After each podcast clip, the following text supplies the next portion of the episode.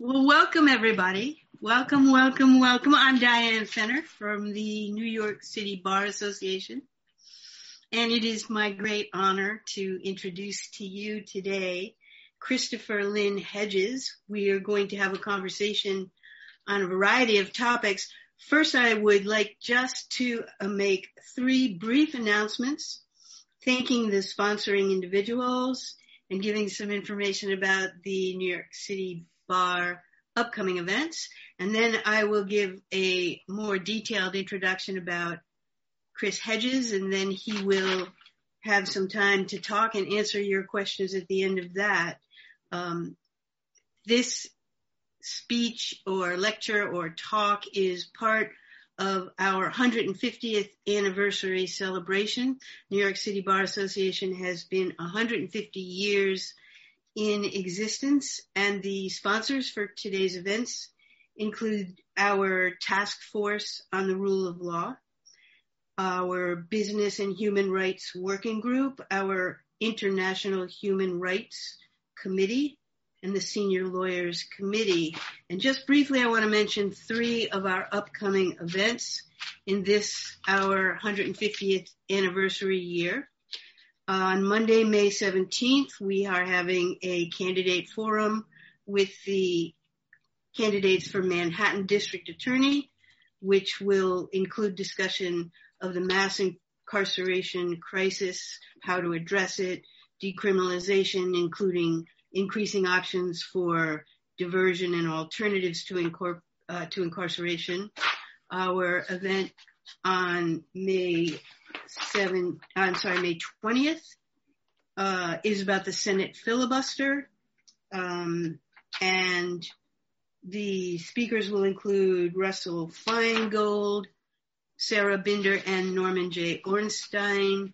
And on June 24th, the Senior Lawyers Committee and others will sponsor an event entitled Tax the Rich, which is based on a book by that title from the Patriotic Millionaires, a group of high net worth Americans, leaders in business and investing agencies who are united in their concern about the destabilizing concentration of wealth.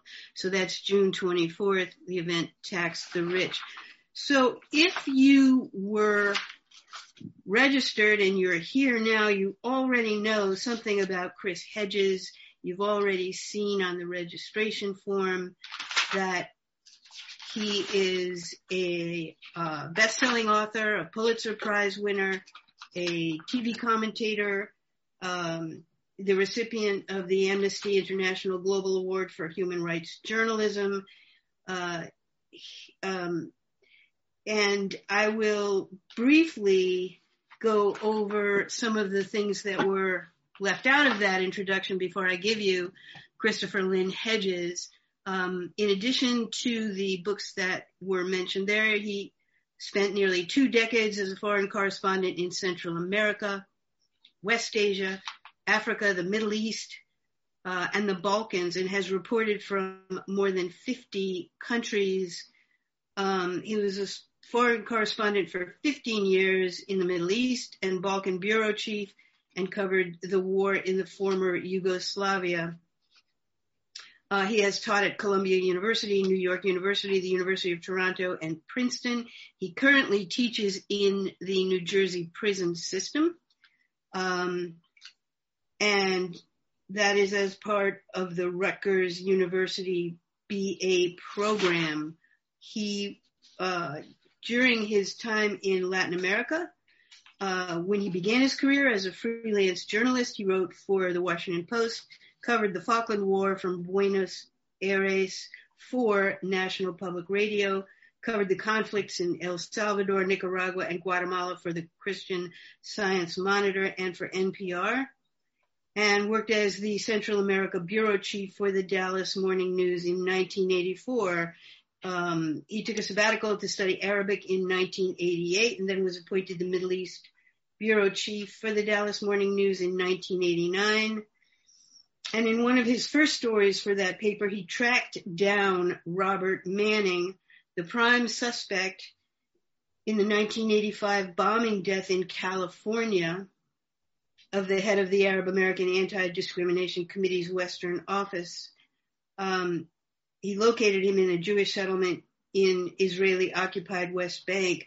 And until uh, Chris Hedges discovered Manning, it uh, was said by Israel that they had no knowledge of his whereabouts. And Manning was extradited to the U.S. in 1980, in 1991, where he is serving a life sentence. Another couple of exciting moments I just want to flag for you before we start. Chris was uh, covered the first Gulf War for the New York Times in 1990. Entered Kuwait with the U.S. Marine Corps. Was taken prisoner in Basra after the war by the Iraqi Republican Guard during the Shiite uprising and was held captive for a week. Um, he was appointed the New York Times Middle East bureau chief in 1991. And during his reporting on the atrocities committed by Saddam Hussein, uh, that Iraqi leader offered a bounty for anyone who killed him, killed Chris, uh, and other several aid workers and journalists. Um, and among them were reporters who were assassinated as well as wounded. In 1995, Hedges was named the Balkan bureau chief for the New York Times, based in Sarajevo when the city was being hit by over 300 shells a day from the surrounding Bosnia Serbs. Uh, he reported on the Serbian massacre in Srebrenica and shortly after the war uncovered what appeared to be one of the central hiding places for perhaps thousands of corpses.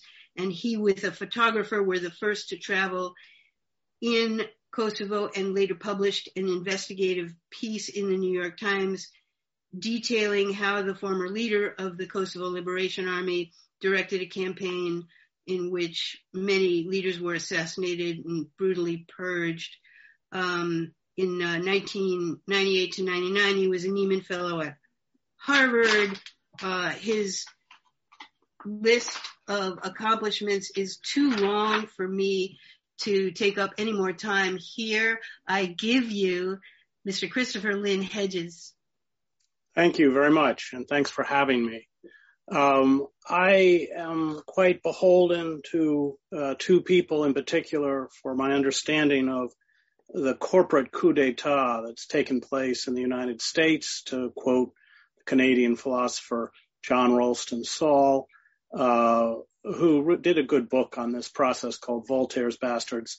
Um, uh, but in particular, I lean on the great political theorist Sheldon Wolin, uh, taught at Berkeley, later at Princeton, and his last book, Democracy Incorporated, and then Ralph Nader. Ralph uh, has been fighting corporate power longer, and I would argue with more integrity than probably any other American. Uh, I had been overseas for 20 years as a foreign correspondent. In many ways, I had to rediscover my own country when I returned. And uh, Ralph was instrumental in laying out to me the shifting political sands in the American system that had given rise to a new entity, a kind of corporate duopoly. Uh, I think we see how this duopoly works right now uh, in response to the Israeli attacks against Palestinians. There's no difference in the kind of statements that are made by Ted Cruz or Marco Rubio or uh, Nancy Pelosi or Joe Biden or anyone else. Um, that on foreign policy issues and economic issues, they work in lockstep. That's not to say that there are not differences between the Republicans and the Democrats. There are, uh, but they're not significant differences. Um, and this process really, if you if you have a starting date for it, it's probably 1971. That was when Lewis Powell, who was the counsel for the Chamber of Commerce, wrote up this now infamous Powell memo uh, to cope with what the political scientist Samuel Huntington called America's excess of democracy. Uh, and Powell uh, railed against uh, what he called anti-business interests uh, that had uh, risen within the academy, uh, within the media. he pointed to uh, the widespread mass movements that had been formed in the 1960s, not just the anti-war movement, but the women's movement, the environmental movement. Ralph Nader, in fact, organized the first Earth Day. Uh, and then you had uh, the rise of militant movements within the African community, commu- uh, not only the uh, civil rights movement, but uh, ultimately groups like the Black Panthers. You had the American Indian movement. You had the Young Lords representing, uh, in particular, Latinos or Puerto Ricans. Um, there was just a, a a, a breakdown of the hegemony of power that had traditionally been held by a narrow, largely white male ruling elite. And uh, so Powell laid out a blueprint uh, that essentially was followed, and it it, it uh, called on the business interests in corporate America to use its significant financial resources uh, to uh, essentially buy off institutions, the press, academia, uh, to marginalize uh, anti-capitalist critics. Remember, if you went back to the 60s or the early 70s, you could watch uh, major American intellectuals and dissidents from Malcolm X to Howard Zinn, uh, Gore Vidal, Noam Chomsky. Uh, all of these people were given space on public television, something that doesn't happen anymore at all uh, in large part because public television's budget uh, was reduced. Uh, the, the, government infusion of money, and it's so reliant on corporate donors. One of the biggest donors was the Koch brothers for many years, that it essentially neutralized uh, those critics of corporate capitalism and imperialism.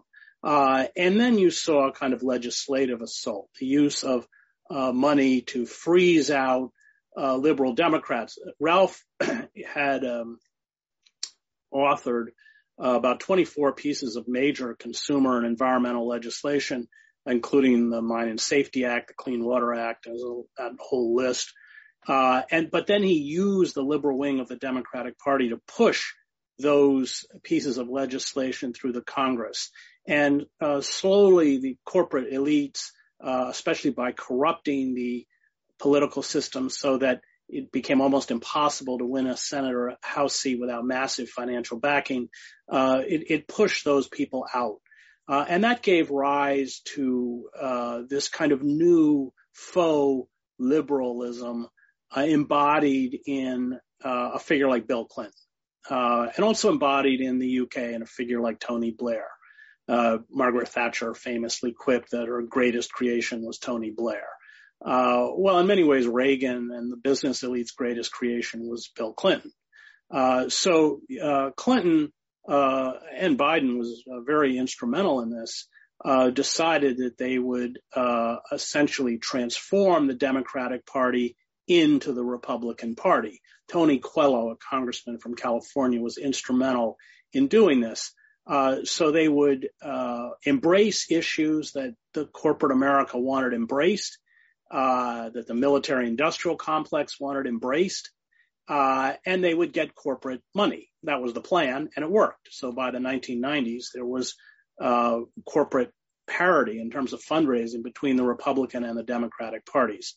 Uh, but the assault was devastating. Um, it, w- it, was certainly preceded Clinton, but Clinton really turbocharged it. So what you had was uh, that uh, self-identified liberal elite, I write at length about this in my book, Death of the Liberal Class, that uh, uh spoke in that kind of traditional feel your pain language of the American working class and the poor, uh, but assiduously served corporate power. So it's under Clinton that you get the passage of NAFTA. Again, Biden was instrumental in this when he was in the Senate uh, the, probably the greatest betrayal of the working class since the Taft 1947 Taft-Hartley Act, which makes it very difficult to organize uh, unions uh, and, in particular, strike. Uh, you had uh, Clinton overseeing the destruction of the welfare system, uh, and in the old welfare system, um, 70% of the recipients were children. Uh, you deregulate the FCC. That's not a small move because it essentially allowed about a half dozen corporations to seize control of the airwaves. Uh, and those half dozen corporations are able to uh, control what about 90% of Americans listen to or watch. Um, you had um, the destruction of the 1933 Glass-Steagall Act, uh, which set up a firewall between investment and commercial banks, precipitating the global financial meltdown and the banking crisis. Canada did not have a banking crisis in 2008 uh, because Chrétien, who had uh, in Canada essentially put into place his own version of Glass-Steagall, that was not revoked. Uh, it was uh, Clinton and Biden again uh, who, uh, in the 1994 omnibus crime bill, militarized the police, tripled and quadrupled uh, sentences, including for nonviolent drug offenses. That's where you get the three strikes you're outlaw, uh, and uh, explode the prison population, uh, more than doubling it. Uh, we now have about 22 or 25 percent of the world's prison population. We're about 4 4.4 percent of the world's population, and close to 50 percent of the people in our prison population, most of whom are of color and poor, uh, have never been charged with a violent crime. They've never been charged with physically harming another person. Um, uh, and and then, of course, it uh, this uh, process essentially contributed to the deindustrialization of the country, uh, thrusting the working class into profound economic despair. So, in urbanized centers, uh, where there once was uh, some kind of industrial work, uh, you've left largely communities of color, uh, and the two forms of social control are the police, militarized police, uh, that you know function as de facto armies of occupation, and of course the uh, prison system itself. Um, we hear more from the dispossessed and disenfranchised white working class, those people who supported Trump. Um, uh, and I think that's because the draconian forms of social control uh, have been, not been as effective uh, against the white working class. That's number one. And number two, uh, James Baldwin writes about this. There is always uh, a feeling, if you're a white American, uh, the American dream is a possibility. Baldwin actually writes about how uh, African Americans uh, don't have the same kind of midlife crisis that white, in particular white male Americans have because they never believed that they always knew that that dream was a fiction. Um, and I think that's why uh, you have uh, perhaps uh, or most of the suicides uh, that are uh, carried out in the United States are carried out by middle-aged white men, men in their 40s and 50s, who've realized that they've been discarded, that that, that American myth, that American dream is a lie. Now, the consequences of this reconfiguration of wealth and the dispossession of the American working class are social, cultural, political, and psychological. In my last book, uh, America the Farewell Tour, uh, I started as kind of my foundation with Emile Durkheim, the great French sociologist. Uh, Durkheim had uh, explored uh, suicide. This was a book he wrote, I think it was 1898. Um, but he, he asked the question, what is it that drives individuals and societies to carry out either uh, singular or collective acts of self-annihilation? Um, and he targeted, uh, uh, this is where you get the term anomie, but he targeted uh, the rupture of social bonds, those bonds that integrate you into the society, uh, which are not just about work, but work is important. And John Paul II actually wrote a very fine encyclical about the importance of work and how work is not just about uh, exchanging labor for a wage, uh, but about the dignity, about a sense of place, uh, about a sense of meaning. Uh, and John Paul even argues that it's about the cohesiveness of family because uh, it is it's about the the ability for a family as a unit uh, to live uh, and to sustain itself uh, in a society, and all of that goes um, with deindustrialization. Uh, so th- I think the reason we see such a strong kind of crypto-fascist movement, uh, which was first embodied, by the way, in the Christian right. It was before Trump and about a decade ago, and I'm a, I graduated from seminary. About a decade ago, uh, I wrote a book called American Fascist, the Christian Right and the War in America. And I didn't use the word fascist lightly. In fact, when I finished the book, I spent several hours with, at the time, probably our country's two greatest scholars on fascism, Fritz Stern, uh, who had taught at Columbia and had uh, fled Germany as a refugee in the 1930s as a teenager, and Robert Paxton, who wrote the book The Anatomy of Fascism. Um, Stern wrote the classic book The Culture of Despair. Uh, I remember Stern uh, telling me uh, that in Germany there was a yearning for fascism before the word fascism was invented. Uh, and I think that uh, that all of that embodies the Christian right, which upends the core message of the Christian gospel.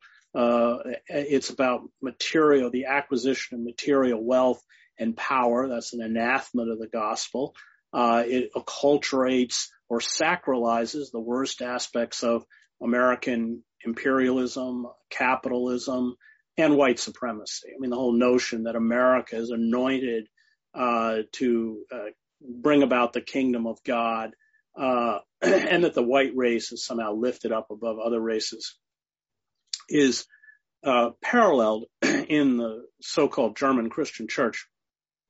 German Christian Church was set up in the 1930s by the Nazis, uh, and it was uh, again about sacralizing fascism and state power. I when I I went to Harvard Divinity School, and my great uh, mentor at Harvard uh, was the scholar James Luther Adams. Adams had been at the University of Heidelberg in 1936, uh, 35 and 36, I believe. Uh, and uh, he'd actually been in a lecture hall watching Heidegger give the fascist salute before he began his lectures. Um, and he started working with the underground so-called confessing church. This was run by Martin Niemöller.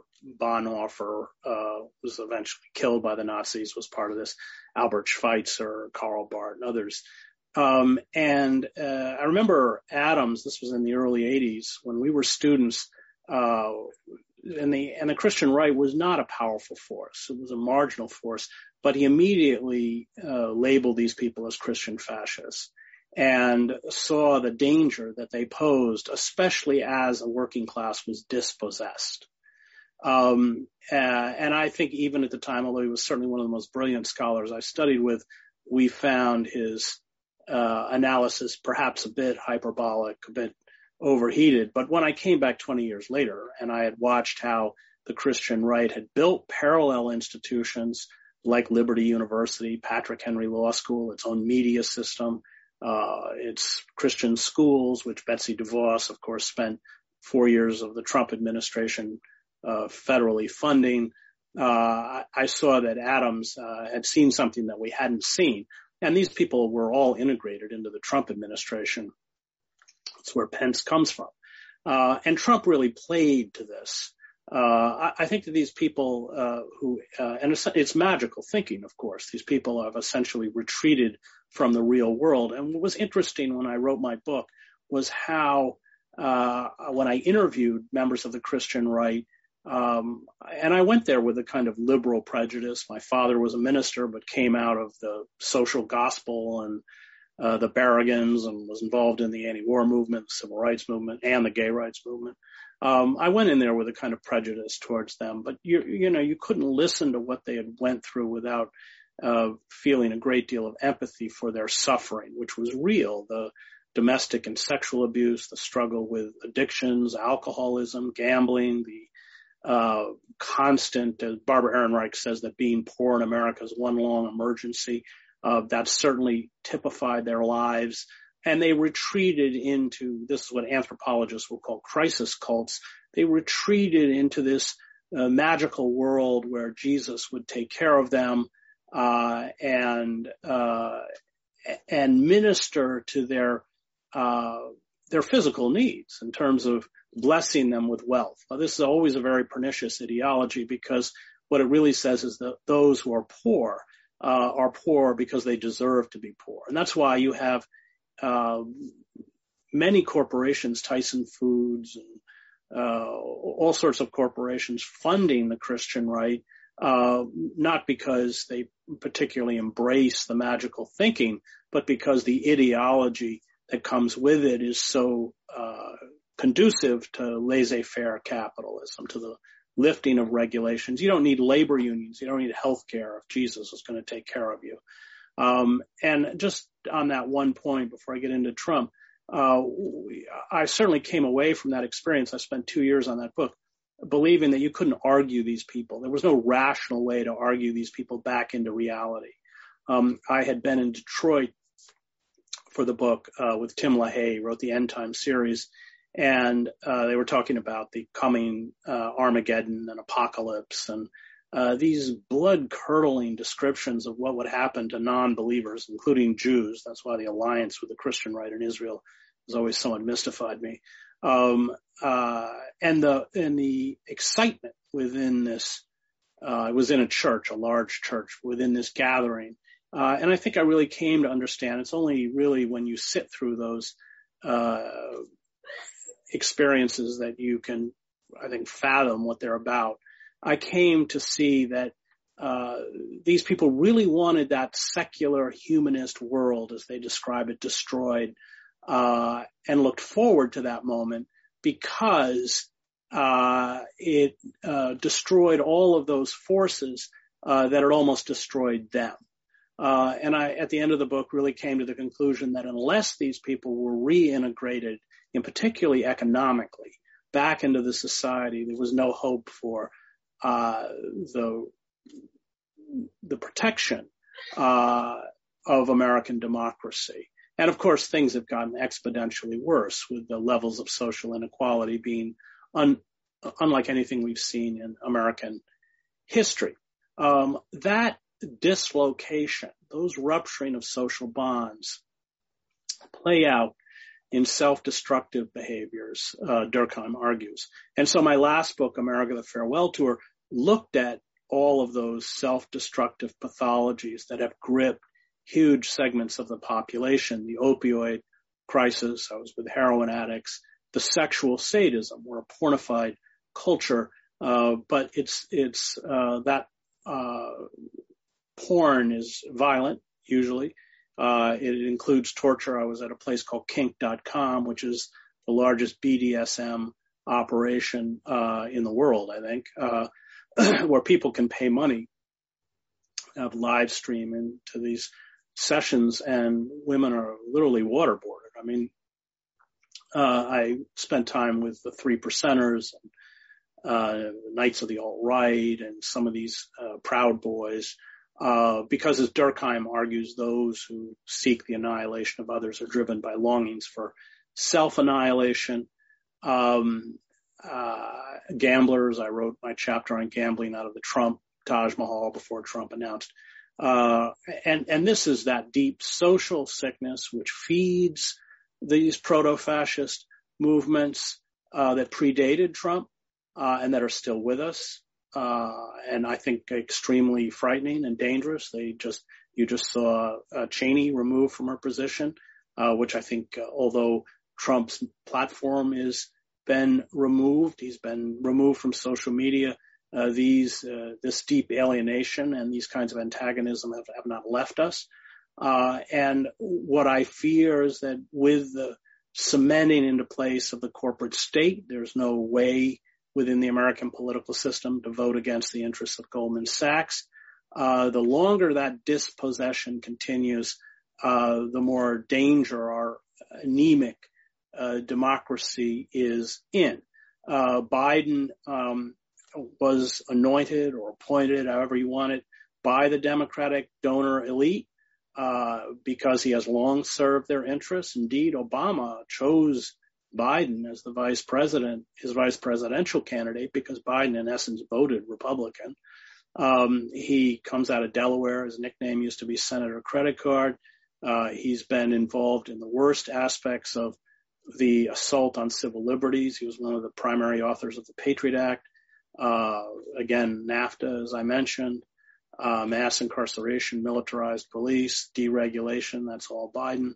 Um, and uh, he, I, I, think the Democratic Party realizes uh, there's a crisis, um, but they're limited by their fealty to corporate power. So when Biden uh, provo- proposes the CARE Act, the ARP, if you look at it closely, that money is going either to states or corporations. Yes, there's a one-time check of $1,400. There's an extension of unemployment benefits. There's a child, child tax credit, but structurally, it doesn't do anything to alter the unfairness of the system. And in most cases, by the end of this year, uh, that money will have run out. $1,400 really isn't going to deal much when you have millions of Americans behind on their rent, uh, credit card companies, you know, waiting to snap up that money medical, uh, for-profit insurance companies, uh, landlords, etc. So uh, the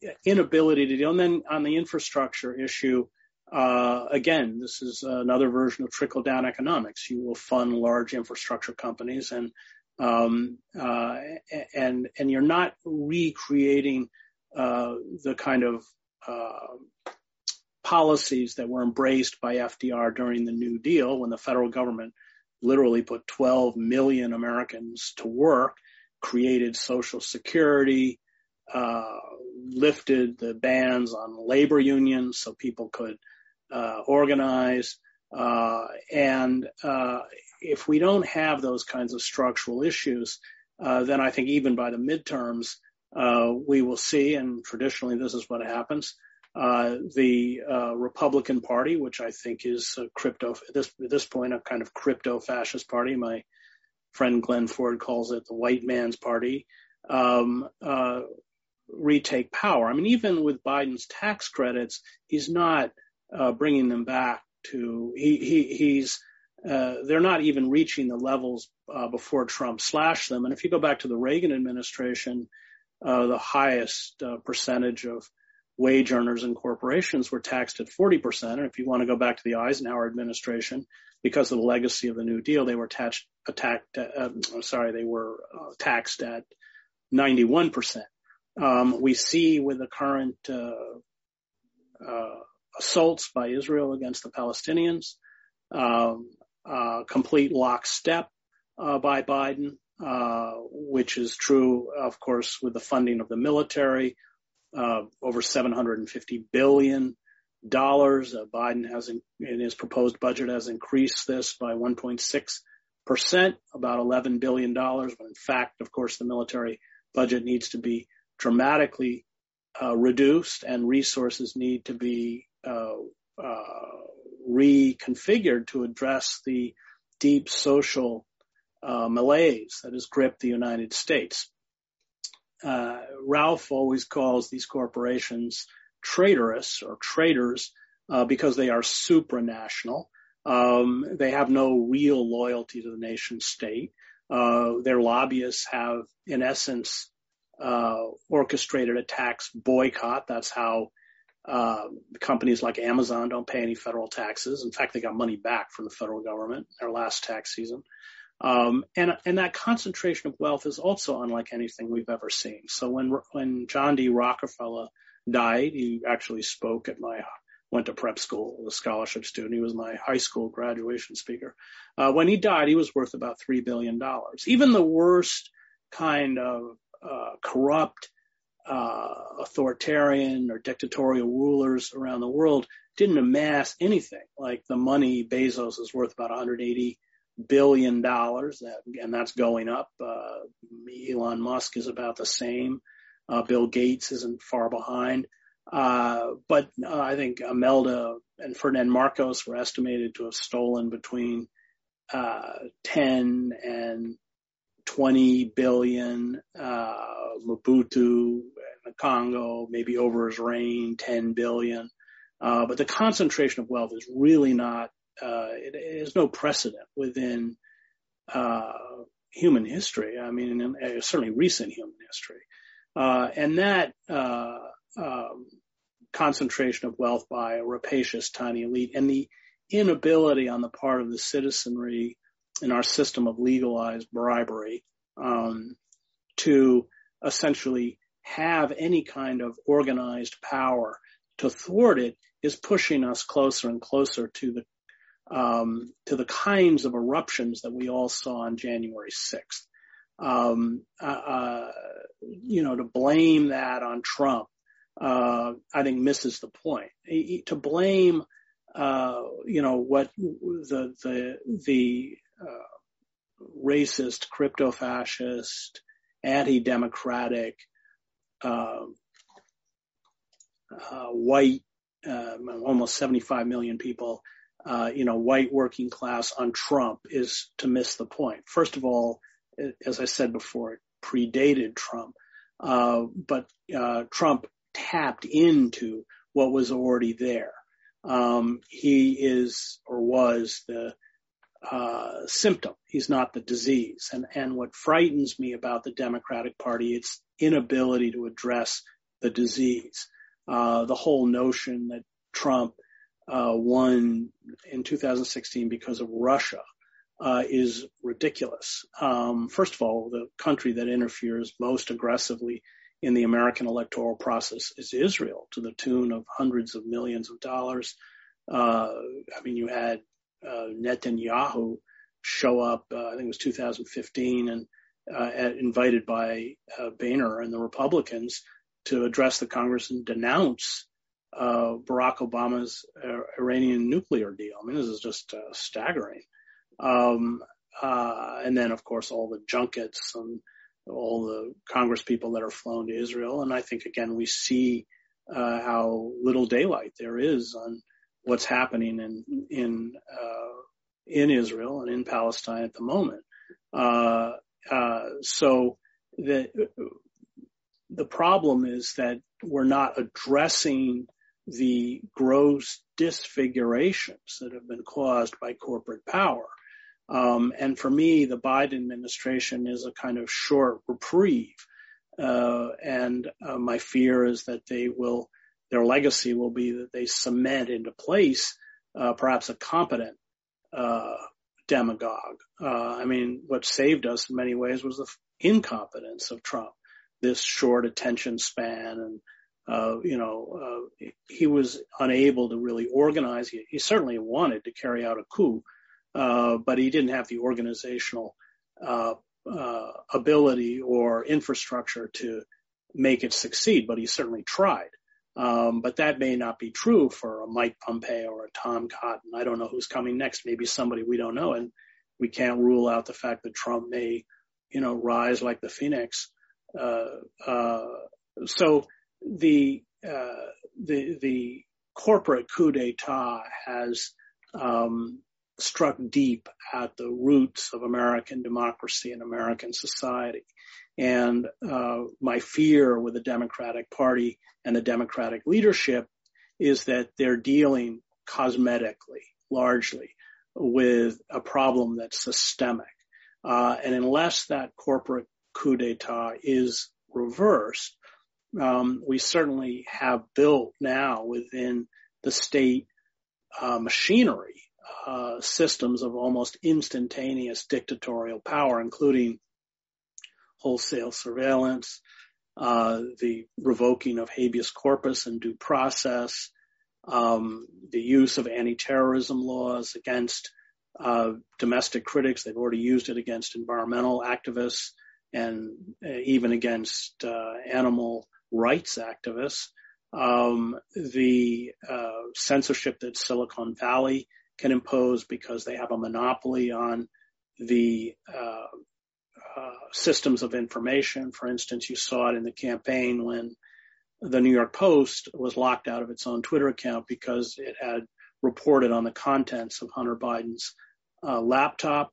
Uh, left wing kind of uh, anti-imperialist, anti-capitalist critics like myself have been hit now with algorithms. That's not conjecture. Uh, I wrote for 16 years for a left wing site called Truthdig. It's now shut down. We all went on strike uh, to protest the attempt by the publisher to fire the editor in chief, Bob Scheer, and then we were all fired, which kind of gives you a window into the hollowness of American liberal class. Uh, unions are good for everyone else, but not for us. Um, we wanted to form a union to protect ourselves and protect Bob. Um, but that last uh, year, they did a uh, the, the the IT people did a graph, uh, and they uh, followed impressions. So impressions are like when you go into Google, if you typed in the word imperialism, and I had written a column on imperialism, along with anything else that was recent, it would come up. Well, that gets erased by the algorithm. So you're not referred to that article or that site. So the referrals from impressions, according to that graph, over the last 12 months had fallen from over 700,000 to well below 200,000, probably even lower now as the algorithms are protected. Uh, that the, all of this, these mechanisms were used to shut down WikiLeaks. I'm a strong supporter of Julian Assange, and indeed he's a friend of mine. And visited him when he was in the Ecuadorian embassy in London.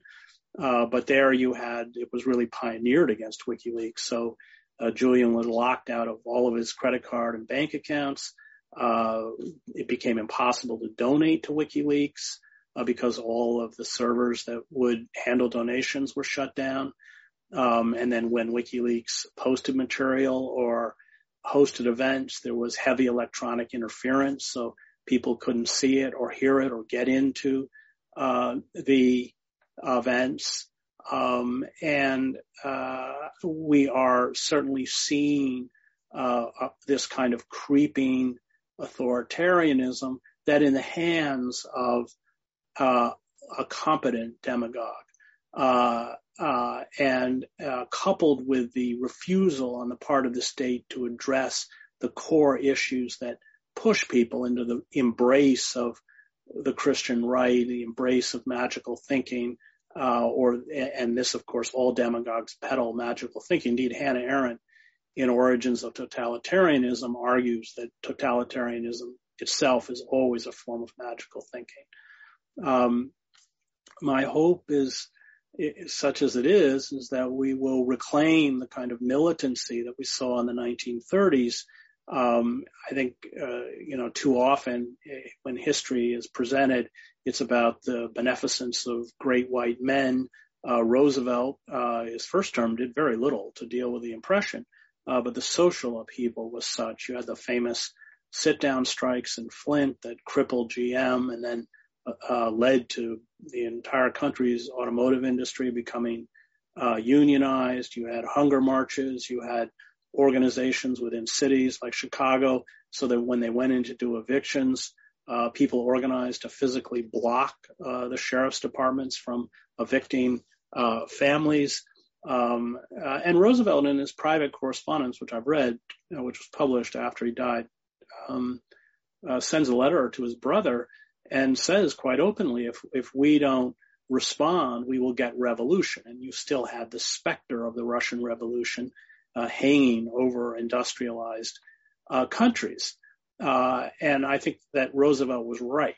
Uh, and I think we are moving towards a period in American history uh, that again replicates that kind of extremism. Um, that extremism was part of Weimar, uh, although the difference being, of course, you had the reparations and you had the uh, effects of the war, the, the the huge losses caused by the war, um, but the, you know, history doesn't uh, uh, repeat itself, but it rhymes. I think that's what Mark Twain said. Um, and what you had by the 1930s, the end of the 1930s in Weimar, was the international banking system imposing, uh, uh in essence, austerity uh, for bank loans. So you had a social, a liberal government, social democratic government. Uh, um, banishing unemployment insurance at a time of massive unemployment. And so this really fed the fascist movement. In 1928, the Nazi party pulled in the single digits. Uh, by 1930, they were on the cusp of achieving power. Um, so uh, I think the problems that are gripping us are severe and frightening. Uh, and I worry that the ruling elites, whether through uh, a lack of understanding or a lack of will, uh, are not responding, and the consequences for American democracy are um, catastrophic. Thank you. Thank you so much. Um, we have an awful lot of questions to get through uh, in about 15 minutes, so I'm jumping right into them. Um, first one, how do you deal with deindustrialization when technology has changed the landscape? Well, technology hasn't really changed the landscape. I mean, you have 700,000 people working for subsidiaries of Apple in China alone. Um, things still have to be made. The textile industry, uh, cars. I mean, I, when on my last book, I was in Anderson, Indiana. Anderson was one of the big cities that produced GM cars. Uh, after NAFTA, they moved down to Monterrey, Mexico, where they pay workers $3 an hour without benefits. That city has fallen into the traditional tailspin of deindustrialized cities, including explosion of the opioid crisis. Uh, supermarkets are boarded up, churches are boarded up, houses are abandoned, uh, and things still have to be made. Uh, and the fallacy of those people who promoted neoliberalism and deindustrialization is that America would somehow become a high tech, a producer of high tech. Um, no, the producer of high tech is not in America; it's in China uh, or Vietnam, or uh, you know, clothes are made in Bangladesh. Uh, so uh, high tech still needs intensive labor, uh, but it's not here; it's overseas. Um, another question in a different direction. Do you see the gamification of the securities markets as evidenced by Reddit an example of the self-destruction impulse to gambling? Well, that's all the market is, is gambling at this point.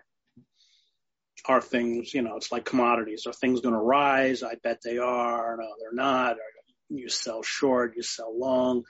It's not investment. And one of the, I think, disturbing things about the bailout of 2008 is that money didn't go into producing they didn't produce anything, they didn't make anything. Uh, it went back to largely to stock buybacks because CEO compensation was tied to it. So that whole casino capitalism uh, is is a form of gambling for the rich, uh, and to somehow measure the health of the economy by the stock market is ridiculous. It, it's it's it's uh, it's also a big uh, you know bubble machine. So it's why you get these periodic uh, uh, dot com crash, the 2008 crash. Um, you know, they just become kind of cyclical, uh, but they're divorced from the real economy.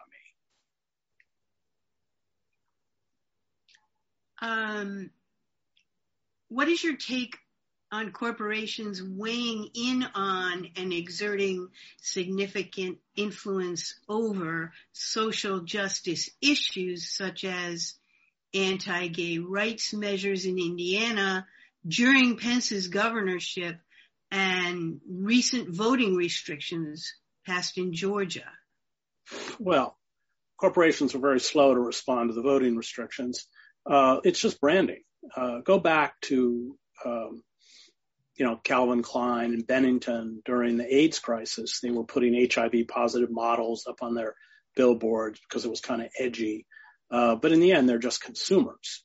Uh, and I think it, it, it, along with kind of the woke culture and political correctness and, uh, it, it is a way of diverting people's attention from the class warfare that's being waged by the elite against the rest of us. So, yeah, corporations, are quite happy to embrace the notion of diversity uh, as long as those people who are selected, and they are selected, both within academia and the corporate world, serve those systems of power. Mean, my favorite story about this is I went, when I went to I went to Harvard Divinity School, and uh, before right before I got there, there were no professors. There were no black professors at Harvard Divinity School, and the black students occupied the dean's office and demanded that they conduct a search so they invited three black academics to apply, one of which was James Cone, which if you know anything about theology, James Cone uh, was the most important theologian in America since Reinhold Niebuhr. I mean, the, he was the father of black liberation theology, stunningly brilliant. Um, and then they invited a sociologist, again, a very competent academic, uh, Lincoln was his name. Uh, and then they invited the third candidate, who was a young uh, professor who uh, just had his gotten his PhD and never written a book. Well, what did they do? Well, they hired the young professor who uh, ended up getting tenure and was there when I was there and never ended up writing a book ever. I don't think he's ever written a book.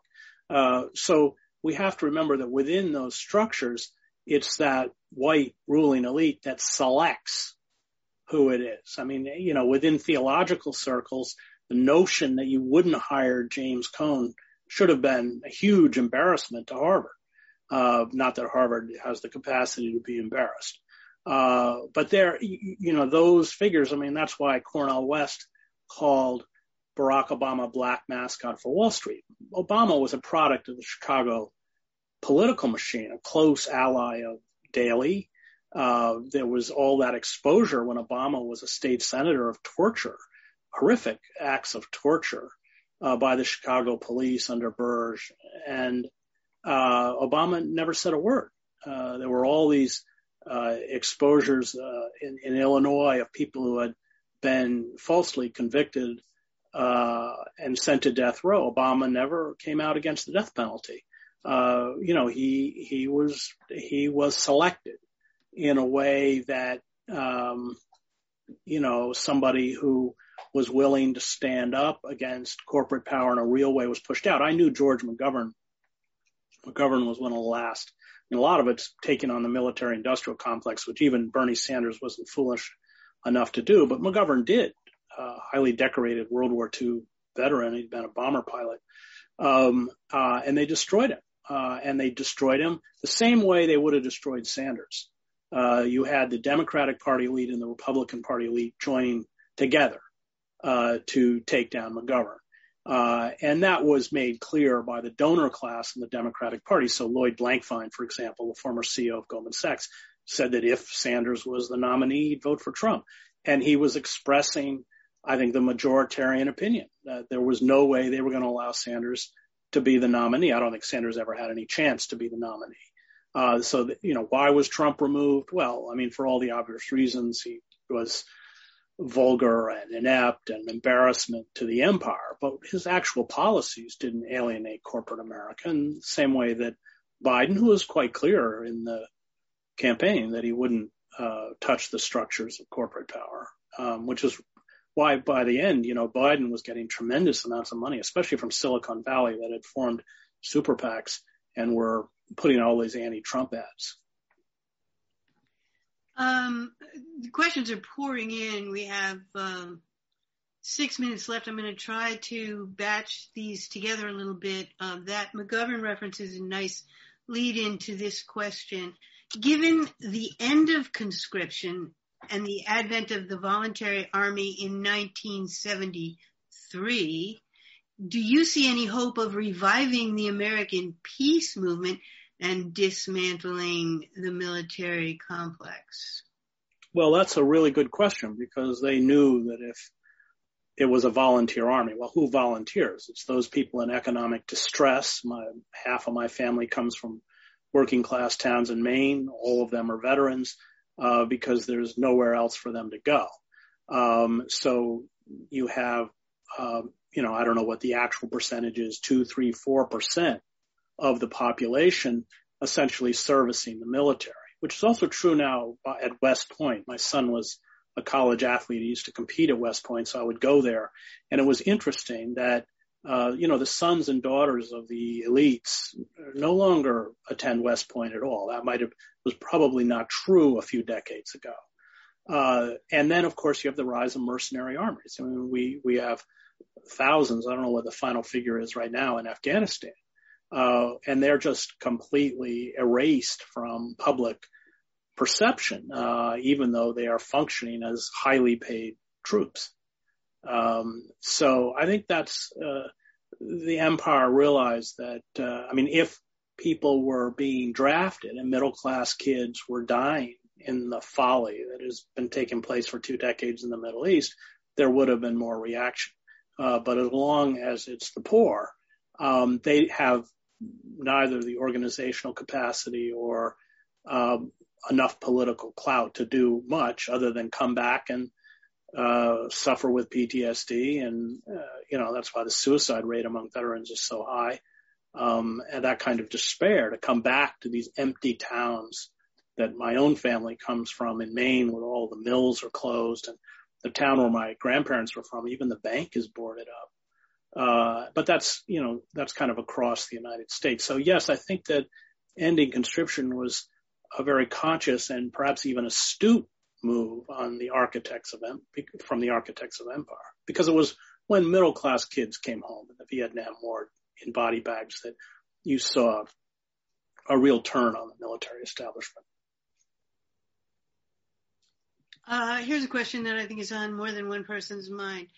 Accepting your terrifying view of where we are, what practical steps can or should we take? It's uh, it's as history has pointed out, it's it's uh, it's organized, sustained mass civil disobedience. I mean, that's what brought us the New Deal. Uh, that's what ended the Vietnam War. That's what gave us, at least legally, not economically, civil rights. Uh, that's what uh, ended slavery. Uh, that's what gave women the vote. Um, there's nothing surprising about it. Um, but we have a mass media that uh, works quite effectively at neutralizing the population, either through entertainment or limiting actual debate. Uh, I see the whole kind of focus on uh, the woke culture and cancel culture as uh, just empty kind of moralizing. Not that I'm opposed to uh, that, but that that it easily fits within uh, corporate culture. I mean, you go back and look at the old Soviet Union, especially right after the revolution, they had much the same kind of moralizing as a diversion away from the Bolshevik seizure of complete and total state power. So, um, uh, it's not a mystery. I mean, Howard Zinn and People's History of the United States, I think, chronicled quite well number one, that America was formed as a closed system, largely by white slave-holding men, uh, and that all of the openings in American democracy came through mass movements. And, and if we don't recover those mass movements, uh, and and as we did in the 1930s, then we will go the way Europe went, or countries like Italy and uh, Germany went in the 1930s. Will go the other way.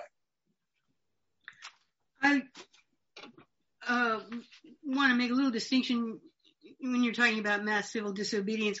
What would you, uh, how would you uh, evaluate the prospect of a third party? Do you see a need for a third political party, or was that included when you talked about um, things that we could do to reverse a trend? Well, I was Ralph Nader's speechwriter, so I certainly support third parties. On the other hand, I'm acutely aware of all of the obstacles the Democratic and Republican parties put up to third party candidates.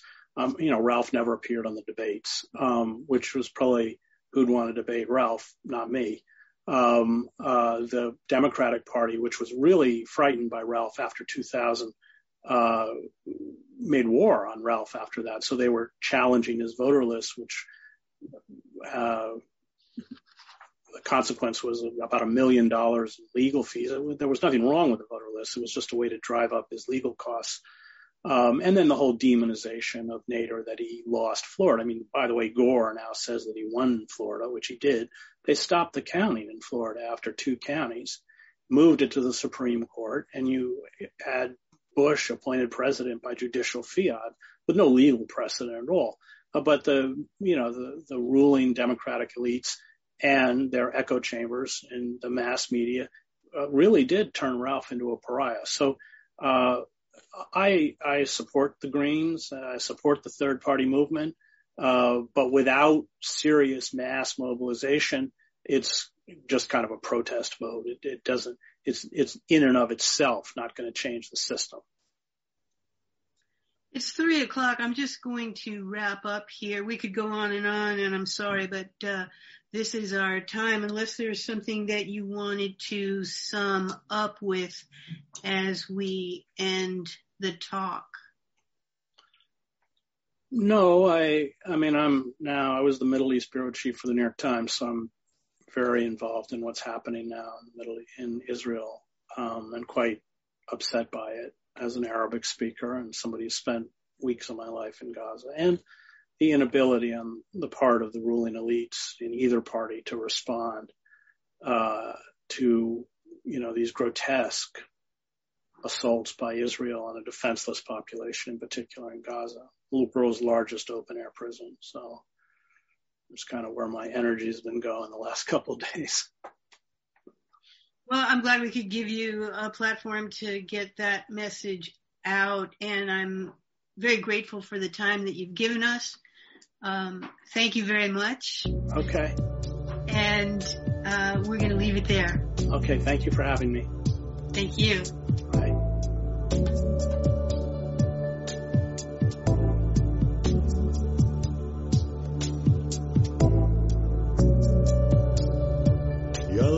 light super blue extension rebellion